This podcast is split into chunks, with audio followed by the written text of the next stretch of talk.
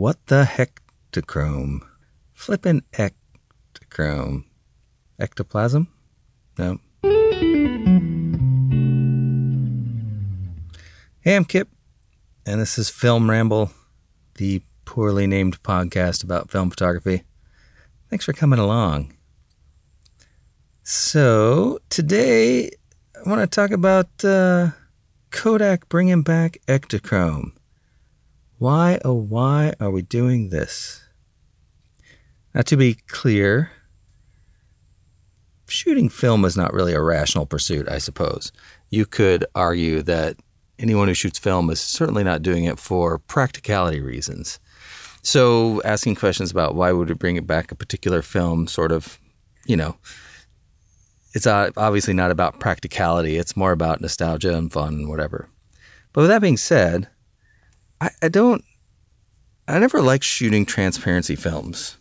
And I may use words like transparency and chrome and slide and stuff, basically all interchangeable for a reversal type positive film item you would put in your camera and take pictures with.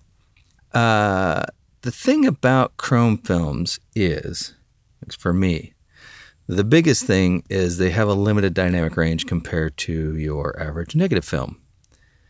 And that certainly makes it much harder to capture an image, especially when you're not using controlled lighting conditions. All the samples I've seen so far have been in overcast conditions outside, in which case you'd have shorter dynamic range. You have less less uh, bright sky and deep shadow. It's all going to be a bit more even, which would fit into the, the range limit of that, that type of film. And the other uh, situation that I usually see on samples is with a studio situation. So a portrait or whatever in the studio, controlled lighting, flash, et cetera. And you only see one sample from each situation. You don't see like three or four shots that they did in a row. So uh, dynamic range, yeah, definitely it's a big deal for me. Uh, also, chrome films tend to be temperamental. Um, you have a sweet spot for your exposure. And if you vary outside of that, even as much as a third of a stop, it can really throw off your picture quite a bit. Whereas with negative films, they're a lot more forgiving. You can underexpose a stop, you can overexpose a couple stops, and still get a very, very nicely usable image out of it. And I say usable, but often it's just indistinguishable from an excellent photo. So to have that shortened dynamic range and that ex- narrow exposure window really makes a greater challenge to get a good image. Now, some people like that. I mean, some people enjoy the challenge and that's going to work for them, but I just like to take nice pictures as conveniently and as enjoyably as I can. I don't need to make it extra work. Uh, one of the other things is uh, when you have your uh, negative, you can make repeated pictures from it. You can scan it, you can make multiple prints. Now, obviously, in this digital age, you can scan a chrome and you don't have to worry about having uh, an original duplicated, which is what we used to do with a slide film. When I shoot architecture and interiors on four by five transparency film, the, that film was what you delivered the client. So for every situation they were shooting, you tried to make at least a couple of identical exposures so that you'd have one to keep and you'd have one to give to the client. Otherwise, you'd have to make a duplicate that you'd have to keep for yourself or send to the client. And the duplicates were, um, as in any analog format, you lose quality. In the case of a duplicate transparency, you tend to pick up a lot of uh, contrast, and your highlights tend to start going away pretty quickly, and your shadows lose detail, just even in the first generation copy. So not a fan of that, but again, not a big deal in digital age, but still there's that consideration if you're if you're going with a full analog style process. Uh, I am not full analog in anything. Even when I shoot film, the first thing I do is go scan it. So that's I guess that's really a non-issue, but it's something considered for full analog. Um, I can't read my notes. My handwriting is so bad I cannot read my own notes. Uh, oh, well, let's talk about processing. Uh, number one, there's not a lot of places to process it. There's very few places that are going to do E six for you. And um, that certainly uh, makes it more difficult to want to do it because you're going to have an extra ordeal finding a good place that you're happy with their processing. The other thing is uh, processing quality varies greatly from place to place. So the fact that there's fewer people doing it now means it's more likely that it's not going to be as good as, as it could be. Uh, unless you're doing a regular volume of E six, it's hard to keep that chemistry in line, all nice and stable and happy without uh, constant usage. So again, you have the issue with the the temperamentality of uh, chrome films. When you process them, the, the processing has to be pretty precise, just like with your exposure.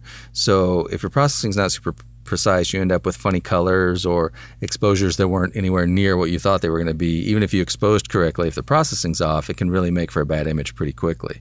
So again, not a fan of that. I do love lab processing. I don't do any processing myself anymore. It's been years. I don't need to. Every now and then I will try something just for fun, but it reminds me how much I don't really care to process, especially because you can get more consistent results from lab processing.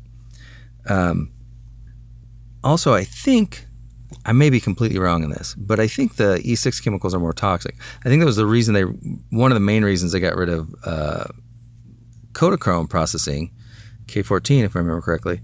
Um, it was super toxic with a lot of chemicals. It was complicated, and it just wasn't a practical way to make an image. It was lovely, and they do last forever. I've had people bring in slides for me to scan that were thirty years old, and they'll have Kodachrome slides mixed in with their Ektachrome slides and their Fujichrome slides, and the K fourteen looked nearly perfect, whereas the E six ones were uh, always faded in some way, whether the entire image had faded or the yellows had started to go away, which happens a lot on E six. Um, the well-exposed Kodachrome ones look fantastic and actually were easy to scan, barring the fact that most slides have fingerprints and all sorts of crap on them, uh, because nobody seems to handle their slides very well.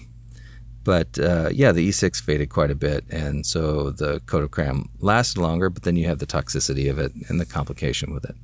So bringing back E six seems like a weird thing. I think if somebody brought back Kodachrome, I would almost be excited about that because it's such a quality product.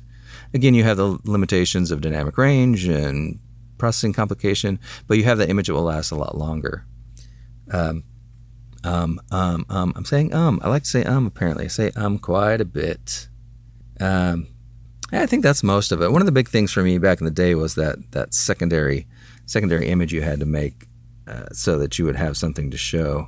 And it had to be super pre- precise. We'd spend hours setting up a scene and the lighting, take ten or fifteen Polaroids to make sure it was kind of close. And the Polaroid...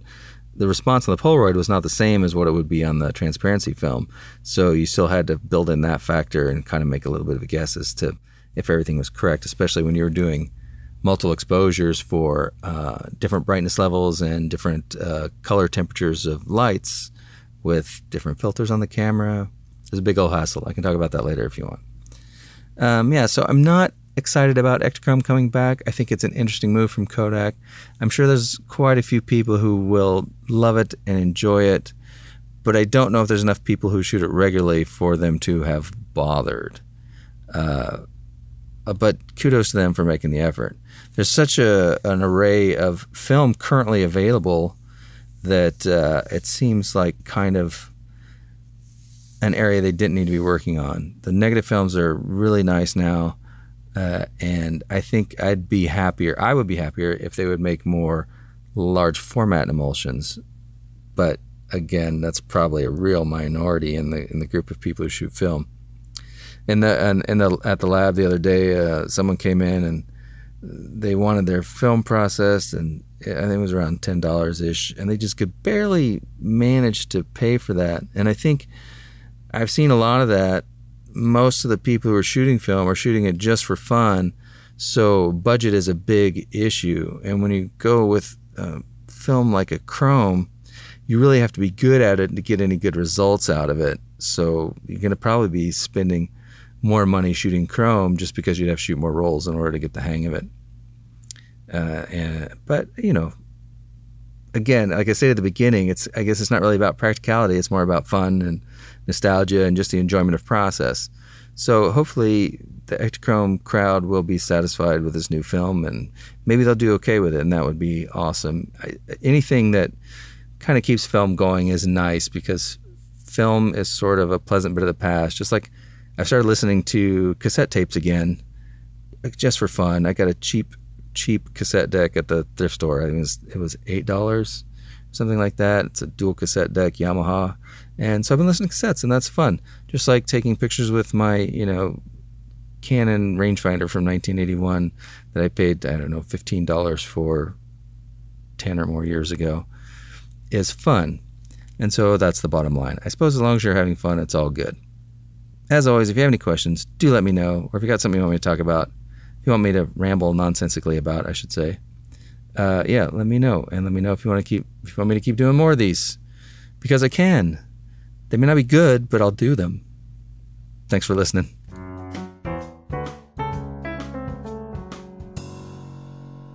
As a side note, if you want to send me a message, you can use the Anchor app, A N C H O R, to, number one, you can listen to this podcast on the Anchor app.